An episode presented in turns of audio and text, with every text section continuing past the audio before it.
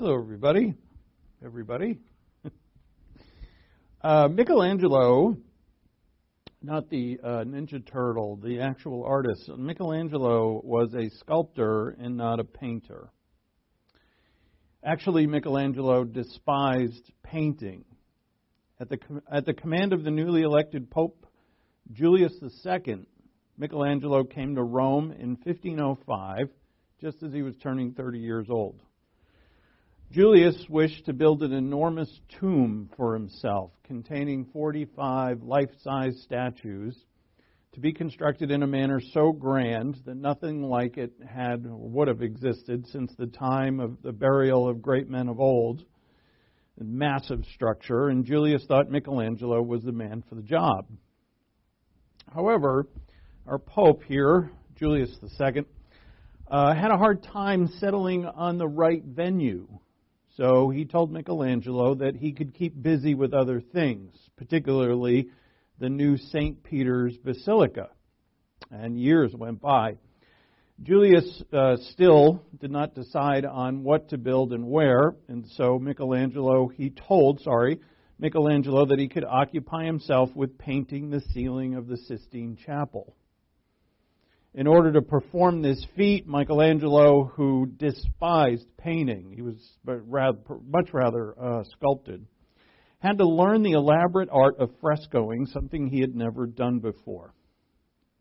I find that amazing, that in order to paint the Sistine Chapel, he had to learn the elaborate art of frescoing, and he had never done it before. But as we know, Michelangelo was an incredibly quick study, and the result, as you know, I have a picture of it here on the board. I would assume that it does. I've never been there, uh, and I would love to go but and see it. And uh, the result of him just having learned how to do this is the most splendid work of his this reluctant artist's amazing career. A progressive set of illustrations of salvation history that to this day fills every viewer with awe. So it does seem that Michelangelo was a Christian, yet he possessed an incredible talent. Uh, he had to hone his skills, but no one could do what this man could do. The filling of the Spirit is going to give us supernatural skill, but not the skill to do something like this, the skill of artistry. Although we actually see this being portrayed in the Old Testament, in the New I, in the New Testament and in this age, I could hardly see a place where uh, the uh, supernatural ability to do art would actually benefit the body of Christ. Although I can't say that exactly for sure. Uh, but what we do know is that the work of the Spirit in us is something like this, uh, meaning that it's beautiful, and it will be beautiful because it's God who is doing it. It'll be beautiful and amazing, God working through the creature that he loves, doing what he wills, and that has to be beautiful and amazing. However, not everyone's going to recognize it. Everybody who sees the Sistine Chapel is awed by it. Uh, however, not everybody's going to be awed by the work that you do, although that doesn't matter. It doesn't matter what people see or don't see. It just matters what we see. And the fact that we know that the Spirit of God is going to do amazing, beautiful things through us, and that is the filling of the Spirit. It's not a talent like Michelangelo possessed, but it's something that is related to it in some ways. So today we're going to look at the Holy Spirit and how the Holy Spirit uses the Word that is in us uh, already, and to make the, the good choices that we make. The Holy Spirit is going to use that, uh, those choices, and part of those choices is to learn God's Word and put God's Word in us. And so uh, that's what we'll be talking about today. So uh, before we do, let's open up in prayer. Let's thank God for our time together and for his word, and to be humble and reverent as we learn God's word and have it change us. With that, let's pray.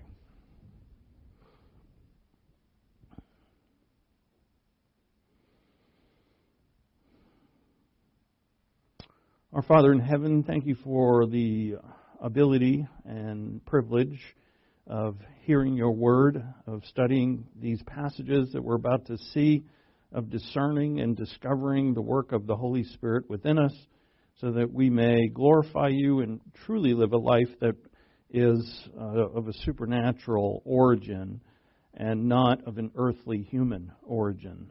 Uh, to be so privileged, Father, by uh, having your Spirit within us, having you within us, having your Word within us, and to be able from that Word to live and to work and to do and to truly enjoy our relationship with you. Uh, you do all the work here and we do not. Even if we do amazing things, they are your things that are done. And none of us can become prideful or arrogant about that, but just simply enjoy it and enjoy your presence. And so we ask, Father, that through your Spirit that we would come, each of us, to understand this important subject even more. And we ask in Christ's name, amen. So we'll, we'll be uh, starting in Ephesians five. Ephesians five fifteen through twenty-one. That's our main passage to look at, the filling of the Holy Spirit, in, in the context, at least, of that paragraph.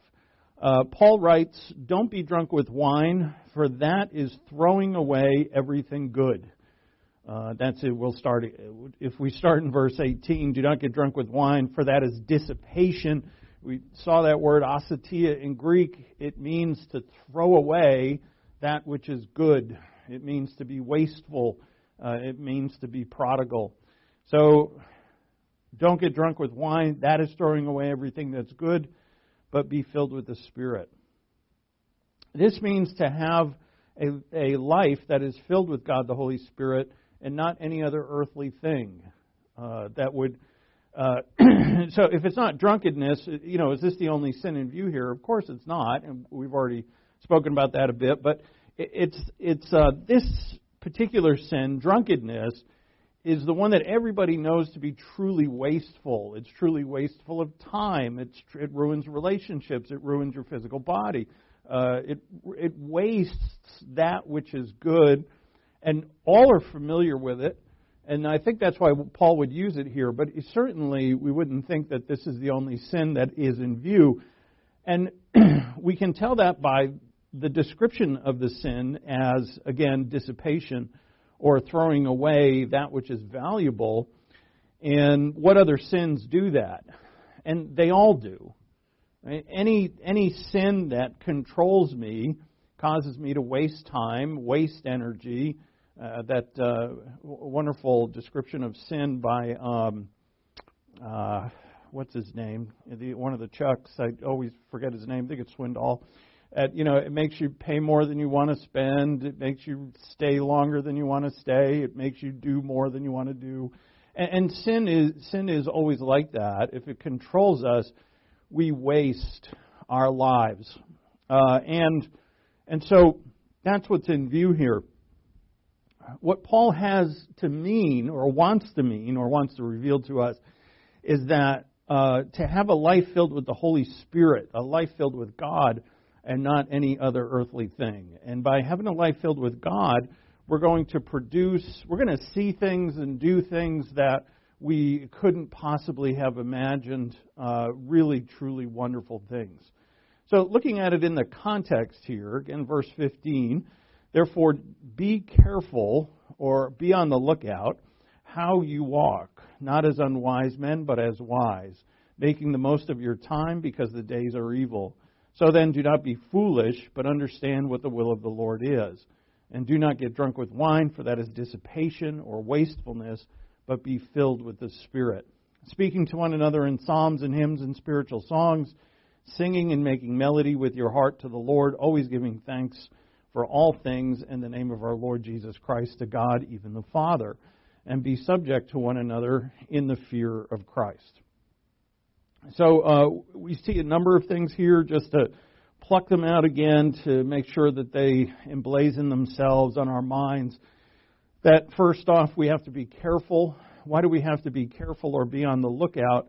Is because there's a lot, th- a lot of things around us and in us that would cause us to be unwise, and that would cause us to make bad decisions. And so we have to be careful how we walk, which is careful how we live. Making the most of your time means you're opportunistic every single day. Uh, we'll speak about that a little bit today, that is, this can't be a part-time thing. The Christian life is a day-to-day commitment, uh, and, and Paul tells us here, make the most of your time because the days are evil. And that doesn't mean that everything that we face is evil. It means that the days are uh, have the potential of evil every single day uh, because of this fallen world. We're surrounded by evil. A day can become evil. Uh, against us, meaning we could go through tribulation or persecution or incredible loss or suffering or what have you. We could be greatly tempted in ways that we're not used to uh, that or isn't like every day. And we never know when those days are coming. So that's why he says make the most of your time. Use every day as an opportunity. And he says don't be foolish but be wise. And understand what the will of God is. Don't get drunk, but be filled with the Spirit. And then speaking to one another in psalms, hymns, spiritual songs, that's our fellowship with one another, our relating to one another of the good things of God and the truth of God, the praises of God, the, even the songs of God, and singing and making melody in your heart to the Lord. And that's our gratitude and joy towards the Lord, giving thanks to Him and being subject to one another in the fear of Christ. Meaning that we serve one another. And so all of that's in view here in the filling of the Holy Spirit. It's a life of wisdom. It's a life of alertness. It's a life that takes uh, advantage of opportunity. It's a life lived every day with keen um, uh, perception of what is happening in that day and what is needed in that day. Being wise, not being drunk, but also being joyous. Fellowshipping with others and serving others in the fear of Christ. So, of course, and, and you know, this is all going to be uh, in accordance with our choices, and, and that becomes very important. Uh, so, when we think of that, we think, well, what does it mean to be filled with the Holy Spirit? And we immediately think of how and, and what does it mean. How do we know, and things like that. And we we can explore that, and it's actually quite simple. Um, first off, we're told by Christ in John sixteen, oh, sorry, in John fourteen, that the Holy Spirit will never leave us. Uh, so if the Holy Spirit isn't going to leave us, and He's not, because Christ told us He wasn't, then the Holy Spirit will be with us forever. If the Holy Spirit is in us forever, we can't really be empty of the Spirit. Uh, so then we ask, well, what does filling mean? Uh, in the simplest definition of this word, pleroo in the Greek, it means to fill up something, like an empty cup is filled with water. So is that what it is? Do we are we empty of the Spirit and then we're filled up with the Spirit as if He's like taking up a, a capacity of volume inside of us or something like that? And that's obviously not the case because the filling of the Spirit has supernatural effects that are of the mind, the soul, the spirit, and the heart. And so where the effect of the Holy Spirit is, is upon our inner selves, as Paul wrote in Ephesians three. And, and so the, the Holy Spirit is influencing, controlling, and we're going to look at all of these words Uh, in ways to describe the Holy Spirit as doing something, we can say at this point, with our heart, soul, mind, and spirit. So we can get insight from the Scripture, and that's the only place that we can get insight. Uh, the Holy Spirit is to take the Son's things and reveal them to us. That's what Jesus said in John sixteen fourteen. That the Holy Spirit, He said, will take of mine and He will reveal it to you. So this has to be related here. And, and certainly it is. That to live the life that is described by the Holy Spirit, it's not an um, unique life that has never been lived before. And that becomes very important because all it is described here uh, in the New Testament about how we live, the virtues, the morals, the motivation, Uh, the wisdom, the ability, it, it all matches perfectly the life of Christ. And so when Jesus said the Spirit's going to take of mine and disclose it to you, and then He said, All the things that the Father has are mine. Therefore, I say he will disclose it to you, meaning that the Holy Spirit is going to disclose to us the Father and the Son. And so we see right at the head of this chapter in Ephesians five that we're told to be imitators of God. In Ephesians five, imitators of God in love. Ephesians five one. And so to be an imitator of God, we've got to know God, and that's part, a big part, of the Spirit's ministry is revelation of who the Son is and who the Father is, and to actually know them in an intimate way. And so the filling, therefore, is uh, a part or, or a, a ministry of knowledge. At least we could say that much. The, the, ministry, the filling of the Spirit is a ministry of knowledge of the things of the Son and the Father to us. So we recognize those. Therefore, the filling of the Spirit is not a mystical experience or some sort of spell that controls us, nor is it possession. What I mean by that, like demon possession. Though each of these have some truth to them. All right? Is there a level of control? Well, if he's guiding us, there kind of has to be. Is there a mystical experience? Well, you know, I'm not going into a trance and seeing visions, but there is an experience of I'm able to do what God has called me to do. I'm able to see the Father and the Son. There's got to be a great experience there. But, you know, how far can that go? And that's what we have to be careful of. Um, does he control us? Well, not like a puppet, but he provides the ability to lead us. Does he possess us? Well, not in the way that we lose our consciousness or lose control, because we don't. We always have to make good decisions. So the Spirit's ministry is something like these things, but not exactly. And and we say, well, well, why can't we define it? I'll tell you why. Because it's so complex. The, the way in which God indwells a man and controls and guides and imparts wisdom while that man or woman maintains their free will and choices and self-determination, uh, along with their ability to sin and grieve the Spirit, you know, is something that's quite beyond our ability to understand in a, you know, kind of linear uh, format. You know, human beings, we all like uh, things to be described to us with very definite lines. You know, everything's in a watertight compartment. But that's not what life is like. It truly isn't. So, you know, it's the Spirit is something like control, but not loss of control. The Spirit is something like possession, but we don't. Uh, sorry, but we don't lose our need to make good, sound choices. Like we see the people who are possessed by demons in the old in the in the Gospels, and you know they're they're kind of lost control, but you know we don't lose control. In fact, uh, the ninth ninth on the list of the fruit of the Spirit in Galatians five twenty-three is self-control. So the filling of the Spirit is also something like a mystical experience, but I'm not on a mountaintop all the time. Yeah, at times it is, but not all the time.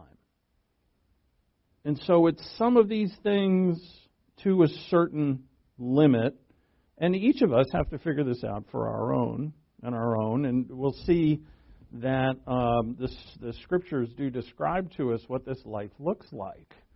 And if we see what this life looks like on paper in our Scripture, and it looks like the life that I'm living in my own way, then I can be sure that I haven't accomplished this, but God has.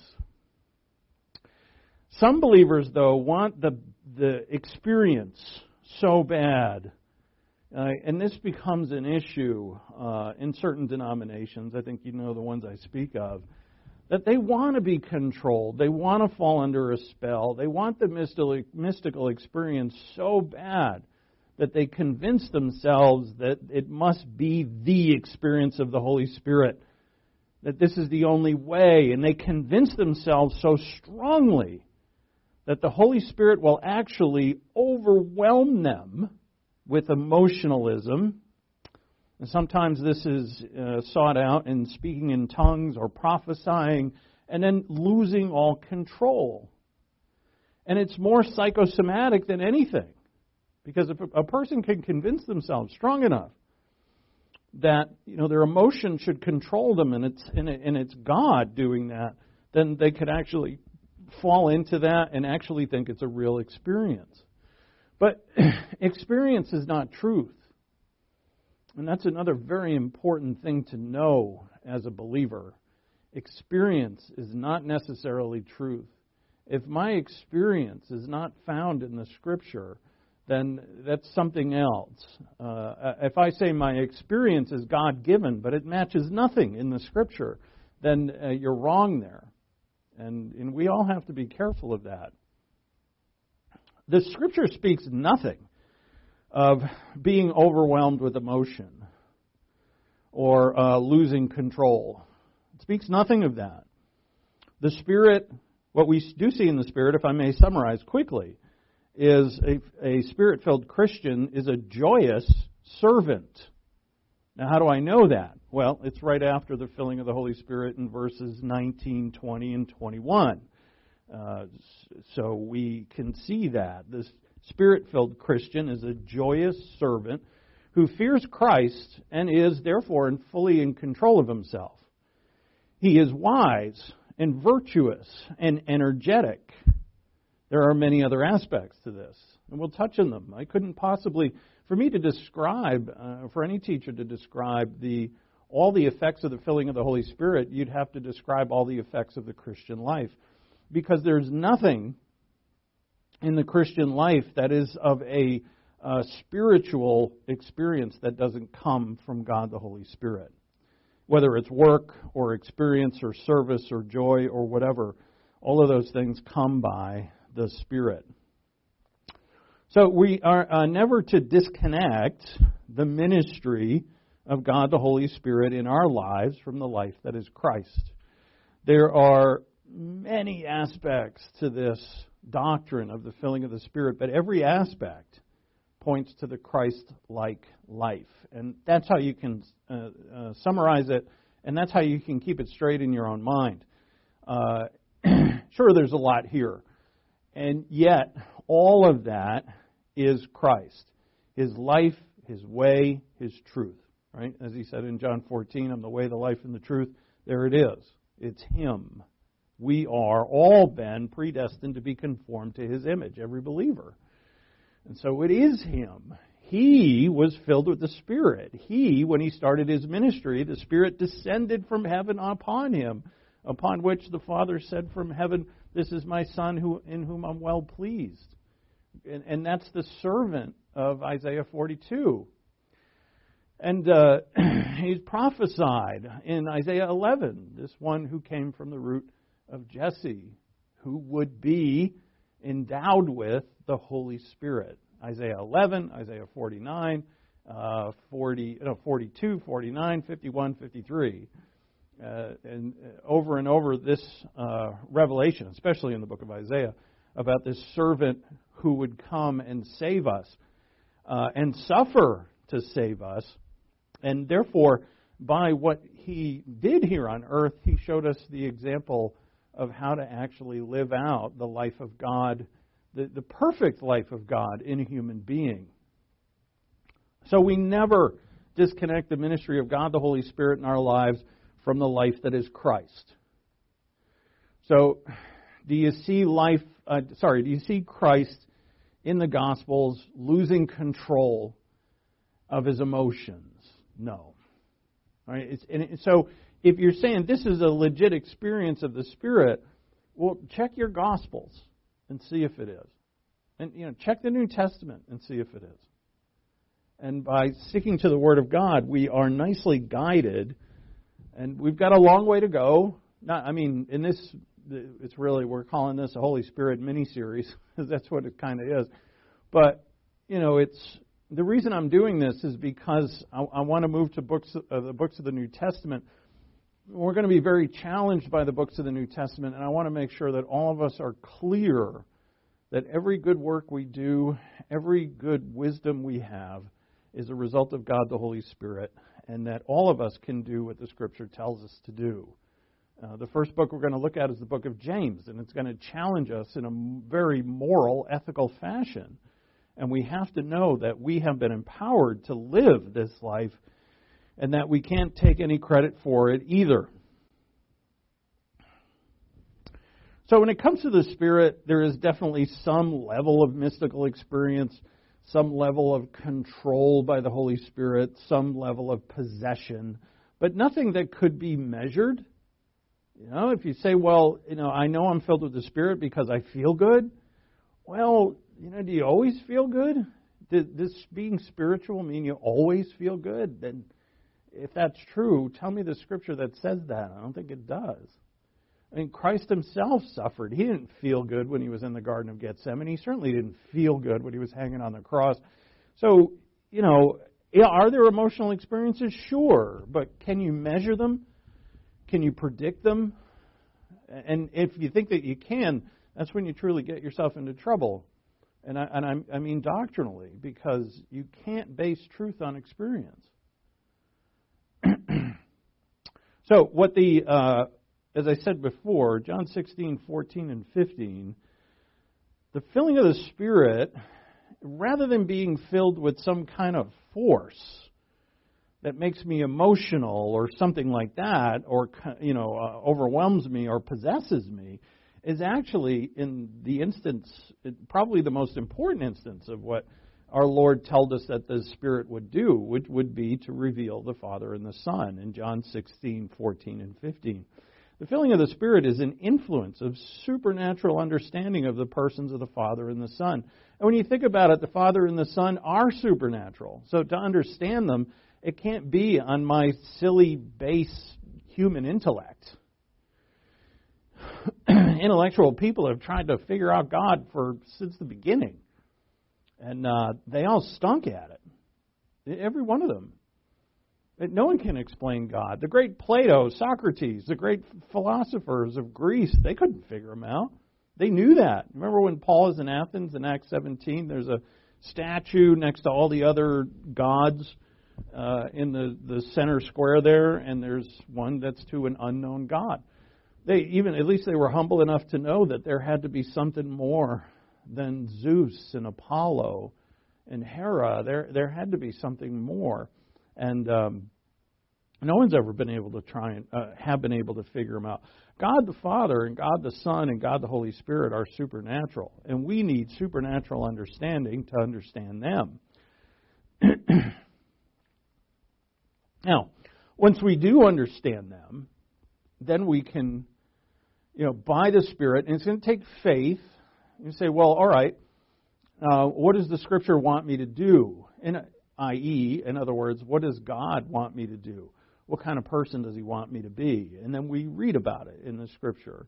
Without glossing over anything, without watering it down, we come to see that we are to live some supernatural life, a great supernatural life. One in which, as the Lord said, is a house built upon a rock, that any problems in life can smash and crash against us and we still hold firm. And that we're extraordinary. That's what he is, as he said to us. If you just greet those who greet you, or you love those who love you, you're no different than the people in the world. He said, how are you different? How are you extraordinary? Which meant that we are to be extraordinary, and the only way to be extraordinary is by the filling of the Holy Spirit. But not the filling of the Holy Spirit without the Word of God within you. The Spirit has to work with something. And that's what today is about. He's either going to work with, there has to be the Word of God in your soul, and there has to be a willingness on your part to live the Word of God. He's not going to force you, nor is he, nor is he going to force truth into your soul. You have to have it there. Each of us have to make the decision. Right? Why do we have to keep reading the same passages over and over again?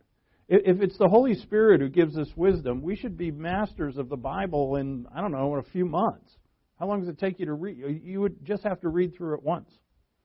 And you read through it once, so like an hour reading through the Bible takes a year. All right, so after one year, you know everything. There's no need to go back. You can throw your Bible out. It's all download it into your brain. But that's not the case, is it? And we know this. We have to keep returning to it. So though we can't understand the Word of God without the Holy Spirit, we are certainly, now be careful, I'm going to be careful here, we're on our own to make the decision to learn it. And God has left our human faculties to the level that they are, so that for me to truly learn a passage in Scripture or a chapter or a book, I have to keep going back to it. And I have to actually spend time understanding what all the words are, what all the thoughts mean, what the main theme is, what the sub-themes are, and to, to discern it. And I've got to work at that. You know, you've got to read. You've got to read, and you've got to ponder, you've got to pray, you've got to read more, you've got to hear more. And we do it constantly. And still, we forget things. Um, we have to come back and relearn them. And so why is that? If we have the Holy Spirit to make us supernatural, well, it's because God is, has left our minds to learn uh, the, by choice. And see, the Holy Spirit is just downloading into you like a computer, and then you know, you would, can you imagine, you would know every passage, what every passage means in the whole Bible. Like a computer, you could spit it out. Uh, but that's not done for us. And what does that highlight? Our choices. God has made a, God has, I'll put it this way, God has left us limited so that we have to choose to learn. And that takes a, a commitment. We have to choose day in and day out to learn. If something, we're talking about filling, right? And last week we did a, a message that I enjoyed very much uh, about, uh, you know, filling our time with other things. And so as we could go through our whole day, no dedication to God's Word, no prayer time, but we filled the whole day with our cell phone and our computer and the television and work and, and whatever. From one thing to the next, to the next, to the next, to the next. And and I, I didn't look at His Word at all. I didn't pray at all. Those are your choices. And you're, because you're a believer who has the Spirit within, you're not going to be forced. So we uh, go to Exodus twenty-eight, and we'll look at uh, these instances of the nature of the filling of the Holy Spirit in the Old Testament actually help us out quite a bit. Uh, when I first thought of highlighting this particular aspect of the filling of the Holy Spirit, I thought, you know, this isn't done all that much because we know that the ministry of the Spirit in the Old Testament is not exactly the same as the ministry in the New Testament. But that doesn't mean that we can't glean some real important principles as long as we have our wisdom guiding us. Now, the first thing, uh, and if you read my notes, I put an alert in there. That's I, I put that in now so I don't forget to say it. But uh, the ministry of God the Holy Spirit to the Old Testament saints was rare and temporary. So what that means is that not hardly anyone in the Old Testament that we see in the Scripture had any ministry of the Holy Spirit in them. And we see the Spirit in certain people, we see the Spirit on certain people, and we see the Spirit filling certain people. And the same word is used, although it's a Hebrew word, but it's it's equivalent to the Greek word. And, and you know, it's because it's a very common word to be filled with something. And temporary. Temporary means that the Spirit, what we see the instances of, is a, we often quote, uh, there's a prayer by David, I think it's in Psalm, it's either Psalm thirty-eight or Psalm fifty-one, his uh, confession psalm, where he says, he prays, don't take your Spirit from me. Uh, David wouldn't have prayed that if he didn't think that, you know, or he wasn't knowledgeable of the fact that the Holy Spirit could be lost to an Old Testament saint who had the Spirit.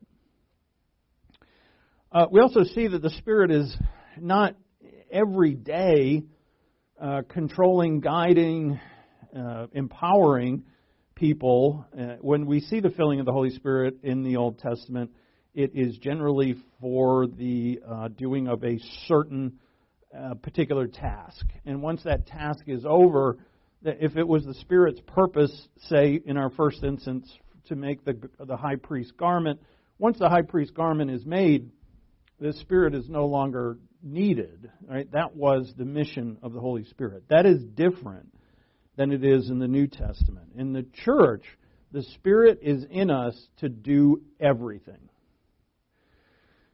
Uh, if we're going to be wise today, the Holy Spirit's in us to make that happen. If we're going to love today, the Holy Spirit's in us to make that happen. Uh, if we're going to be spiritual today, obviously the Holy Spirit is in us to make that happen. Every day for everything. And that is the great privilege and blessing that I I know uh, too many Christians just take for granted. I think a lot of Christians don't even know that it's available, that the Spirit is in them. I, I know in the denomination that I grew up in, in Roman Catholicism, nothing is said of it. And uh, it's that's very sad. The Scripture abounds in the New Testament with the work of the Holy Spirit in us. The Spirit, the Scripture abounds with those who are filled with the Spirit. And we're commanded, as we've seen, to be filled with the Spirit. If that is neglected, um, and I would say even in a believer's life, if a believer knows what it, what the right thing to do and sets off to do it, then the Spirit will empower them to do it. What is sad is that they wouldn't know that it was the Spirit within them that did it, which opens up, uh, you know, the, the very real possibility that they could become arrogant and proud about the good work that they did, and then and then they've lost it. And that can happen to any of us. But if you don't know that the Spirit is in you to make this stuff happen, then you're you're eventually going to take credit for it. The good, if you're going to do good things that are of a divine origin, you, if you don't know the Spirit's doing it, then you're going to take credit for it, and there goes your spiritual life. So, the first mention of being filled with the Spirit is here in Exodus twenty-eight. So if we look at Exodus twenty-eight, verse three, Uh, God is saying to Moses, "You shall speak to all the skillful persons who I have endowed with the spirit of wisdom, that they make Aaron's garments to consecrate them, that they may minister as priests to me. These are the garments which they shall make, a breastpiece and an ephod and a robe and a tunic of checkered work, a turban and a sash, and they shall make holy garments for Aaron your brother and his sons, that he may minister as priest to me. They shall take the gold and blue and purple and scarlet material and the fine linen." Now, there's one piece of this that I want you to remember. I think we'll, I think tomorrow I'm going to use it as an example, but there's the uh, sash or, or the uh, kind of uh, the girdle that went around the outside. I've got the picture of it here. Uh, that's the high priest with all the various parts. And what's important about this is that the high priest represents Jesus Christ, who is the high priest. So the other artisan who is uh, filled with the Spirit is uh, Bezalel, who is the one who's going to construct or teach others how to construct the tabernacle and do all the artistry on that. We talked about him a little bit on Sunday. And the reason why that has to be uh, constructed in a supernatural nature is because the tabernacle represents heaven and represents God, who would be in the Holy of Holies. And so the things that are made in this place have to be of a nature that is truly supernatural. This is not just any old house, and this is not just any old garment. Right? This is to go on the high priest, who represents Jesus Christ, and all of these things that are on him, like the breastpiece that represents the twelve tribes of Israel, the ephod, the robe, the tunic, the sash, and the turban on his head. There's a, um, and there's something I'll show you right there coming up. That's why I uh, I not blew up his head. That sounds wrong, but I, I uh, uh, zoomed in. Uh, to show you that gold plate that's supposed to be on his forehead, which really sum, summarizes the whole garment. Now, a point of uh, language, which is everybody's favorite. In verse three, the New American Standard uses a small s, spirit. It says, I have endowed him with the spirit of wisdom. The New American Standard doesn't capitalize spirit there because they think, well, it's something of a human spirit. But that's not actually true. That should be a capital S, because in context with the craftsmen who work on the tabernacle, we have to conclude that this is God the Holy Spirit. So the question really is, and this is the Holy Spirit, why does the Holy Spirit... I keep hearing bumps. I'm sorry. Sorry. Uh, why do we need the Holy Spirit to tailor some clothes? If you you could skim it, all of chapter twenty-eight is dedicated to the instruction of making these clothes. The whole chapter is. It's not the most exciting read in the world. But if you read it, I'm not going to read it for you, but if you read it, you would see how detailed this is. How actually everything, it has to be done right. Uh, and every detail is important, and the craftsmanship has to be exquisite. And and why? And in this where I sum up this last, if you go down to verse nineteen, here with the, the smaller picture of the high priest, written, you can see a little Hebrew there. Maybe I could, hold on, get out my pen. I'm going to practice this right here. Is your Hebrew. And it's Yahvah Kadosh, uh, Yahvah Kadosh, or Yahweh Kadosh, which means holy to the Lord. And, uh, you know, that's right on his forehead. Holy to the Lord. Verse nineteen, Exodus twenty-eight nineteen, you shall also make a plate of pure gold and shall engrave on it like the engravings of a seal, holy to the Lord. The high priest is to be holy to the Lord. The, therefore, the garments are. And therefore, the ones who have to make the garments have to actually make them exactly to the specifications and level of quality that God wants, and so they have to be done, they have to be filled with the Spirit. Now think about this, and how does this apply to us here in this age? We are all called to be holy to the Lord. What does that mean? Well, the holiness to the Lord is... Um, The the behavior, uh, we're we're all elected to be holy and blameless. Uh, Ephesians one three, uh, sorry one four. All of us are elected to be holy and blameless, and therefore we're to be holy. We're to be perfect as the Father is perfect. We're to be holy as God is holy. And to do that, we can't do that on our own. You see, the the tailor that is chosen here to make this garment is actually already a tailor. So they didn't pick, he didn't pick like a blacksmith or a farmer to do this. This is someone who actually has skill in making clothes. But he doesn't have enough skill to make these clothes. And that's what I want to highlight here, is that every human being has a certain level of skill.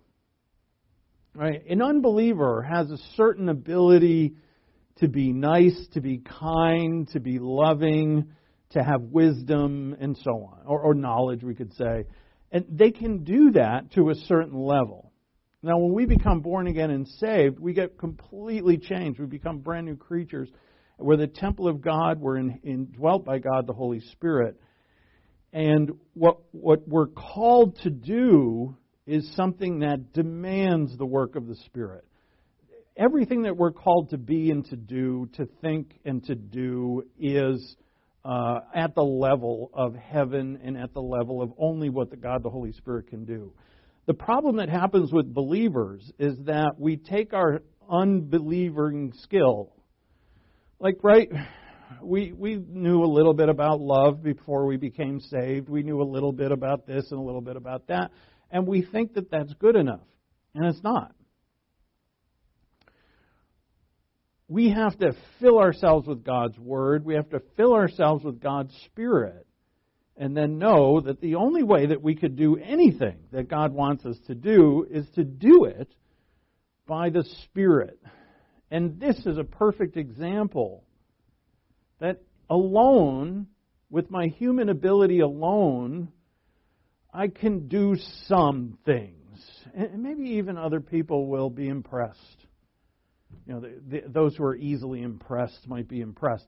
But to do what God has called me to do, that's a whole nother level. And it's like creating something like this. Although in this age, I cannot see why we would need a great divine tailor or a great divine blacksmith or goldsmith, you know, for the guys who are going to make the tabernacle. But what we do need in this age, and we need it desperately, are those who can love like God loves. Not human love. Human love, we can take a stab at it from our old selves our, our, alone.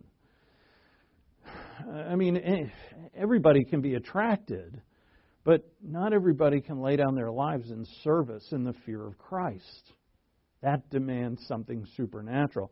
And that's what the church needs. The church doesn't need a, a tailor. The church don't need, don't need, needs good English. The church doesn't need artisans. Now, the tabernacle did. But in the church, what do we need? It's a whole different building. Right? It's not the tabernacle anymore. Now the temple of God is people. And what does the church need?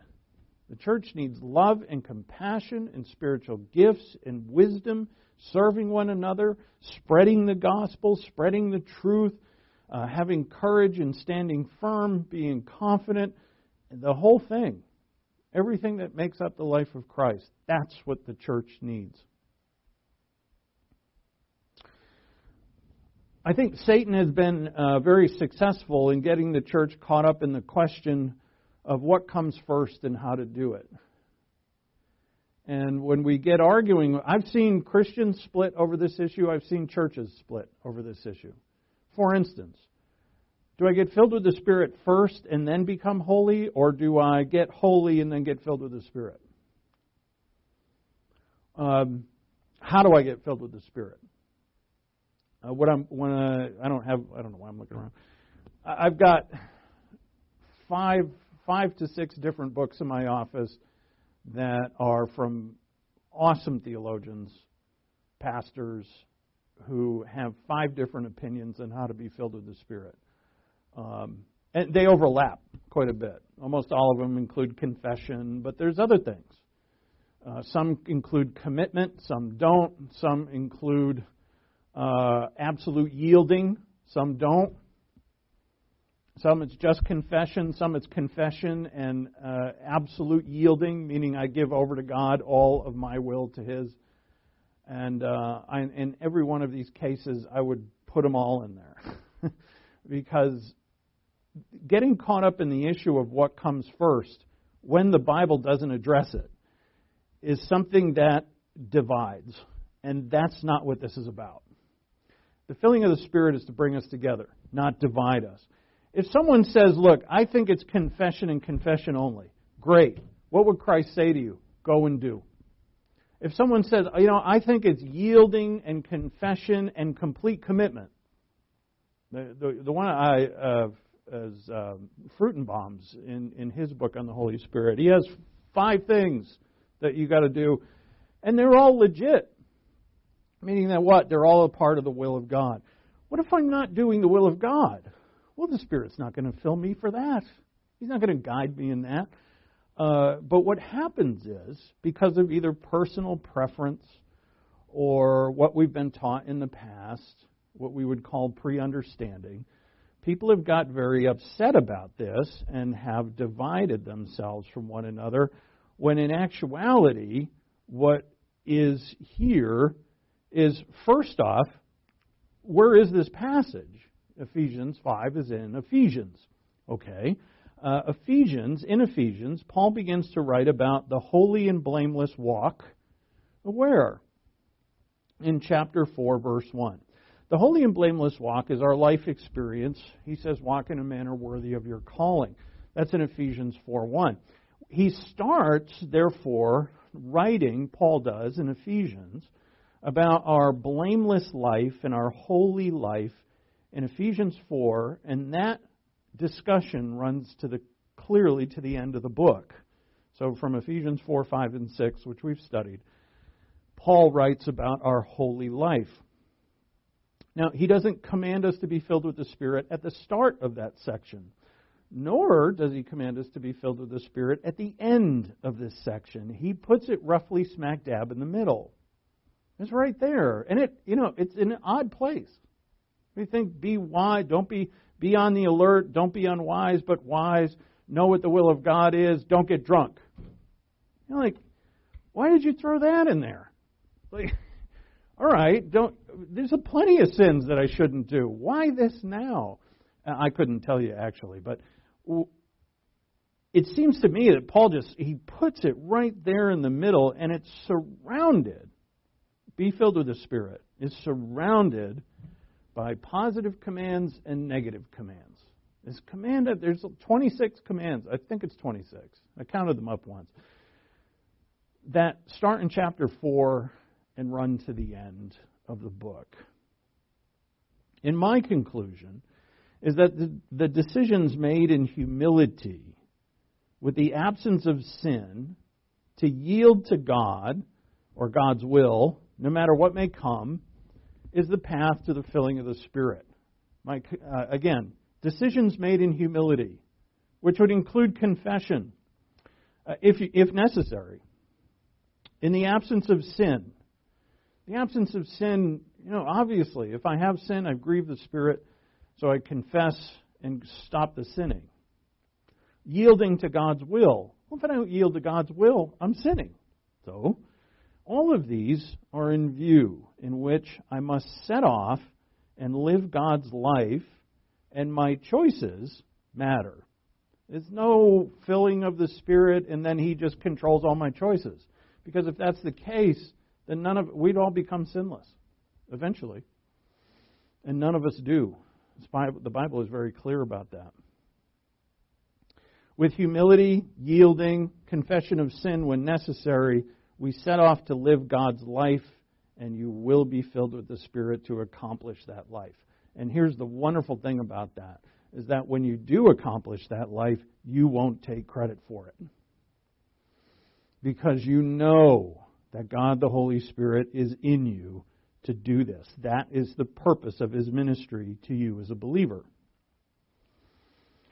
So, for instance, if, if I use myself as an example, and I normally don't like to do that, but I'm the only one I know when it comes to this, um, uh, you know, I know all of us struggle to do what is right on a day-by-day basis, meaning to live in God's will. And what I've, uh, what has been very successful with me is that I pray before I do almost anything now. If, if I have to do a thing like study or whatever it is, uh, even on my way home, before I deal with people, before everything, I pray. The uh, Flare Prayer from Anywhere. That's I hold on. I, I do that on top of my uh, my inner room prayer. Uh, as I see sins, I confess them. I also confess every day that I'm a sinner more than I know. And I ask God for his forgiveness, and I know and thank him for his forgiveness. I read and study his word every day. And I have found that if I'm going to make today a day filled with holy decisions and have filled my heart, to have a heart filled with holy thoughts, it is vital that I do this. If I ignore prayer, if I ignore study, if I ignore confession, then I start ignoring God for that day. And that day can become filled with me and fears and lusts and sin. I've also found that my areas of weakness must be avoided completely if I'm going to live holy unto the Lord today. And all of us, that's where we're tempted the most. Those areas of weakness cannot be remotely entertained, or my day will fall into that weakness and it takes me a while to recover from that. That can happen. And I have found that when I chose these things, life works amazingly.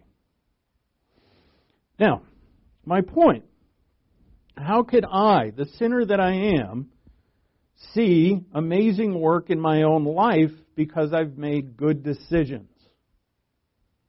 Because I'm so smart, I'm so... Po- no, I, there's only one possible answer to where that power comes from to make an amazing life. There's only one source. And it's God the Holy Spirit. If we obey Philippians two twelve, God the Holy Spirit will accomplish His good pleasure, Philippians two thirteen. Now, I give an example of myself, but what, you know, the question now begs for you, the listener, what do you do to give yourself the best chance of living every day holy to the Lord? I shared mine not so you could mimic it, but because uh, uh, to show you what I've seen work. What has to be in each of our lives is prayer, study, determination, faith, commitment, obedience, and more. Every day. Are they a part of your daily routine? Or would you rather fill your life with something else? Again, do you want a life? Because we think filling the Holy Spirit, we've always looked at this as, you know, it's a light switch that we turn on and off. But certainly the filling of the Spirit has to pertain to individual moments. Of course it would. If you have a life filled with the Spirit, you have moments filled with the Spirit. But instead of looking at it in terms of I switch the Spirit on, I turn the Spirit off, I switch them on, I turn them off, rather look at your life, and you can look at it that way. There's nothing wrong with that. But to look at your life, well, there could be something wrong with that. But we'll leave it for now. Look at your life as a whole and say, look, on a day-to-day basis, am I someone who fills myself with God, or am I someone who fills myself with everything else, anything else, which are all things from the earth?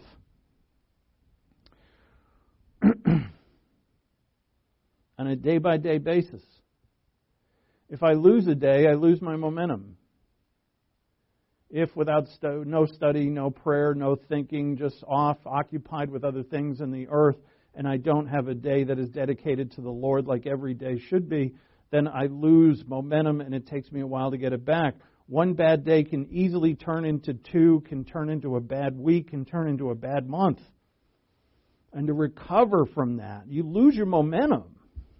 When you lose momentum, it's hard to get back. You'd always get it back, always can, by the grace of God. But it's not something that we want to do. Again, prayer, study, determination, faith, commitment, obedience. Are they a part of your daily routine, or would you rather fill your time with something else? What do you do to choose that the Spirit will fill you today? And the command, be filled with the Spirit, is in the present tense. So it does mean that we are to be continually filled. What do we choose? See, the Spirit's going to use the truth in us and our choices. And so we've got to make good choices. And we've got to maintain and continue to learn God's Word so that it is there for us to use. The, the, uh, the tailor who made the clothes for the high priest was already a tailor.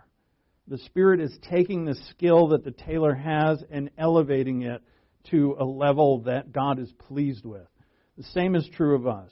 We have the Word of God in us, and we have a willingness to make good choices. If we do that, God the Holy Spirit is going to take that and elevate it to the to the level that pleases God. Let's pray. Thank you. Thank you, Father, for your Word, and thank you for the gift of the Holy Spirit. Thank you for your Word that makes things clear uh, and helps us to understand the manner and the way of this filling uh, and to not you know, come to our own conclusions, but just to use your Word. And uh, using your Word, Father, will get us there. We know this. We thank you for that. We thank you for your clarity and for the fact that you do not want to confuse us, but you only want to bring clarity. And we ask that through your Spirit that would happen. In Christ's name we pray. Amen.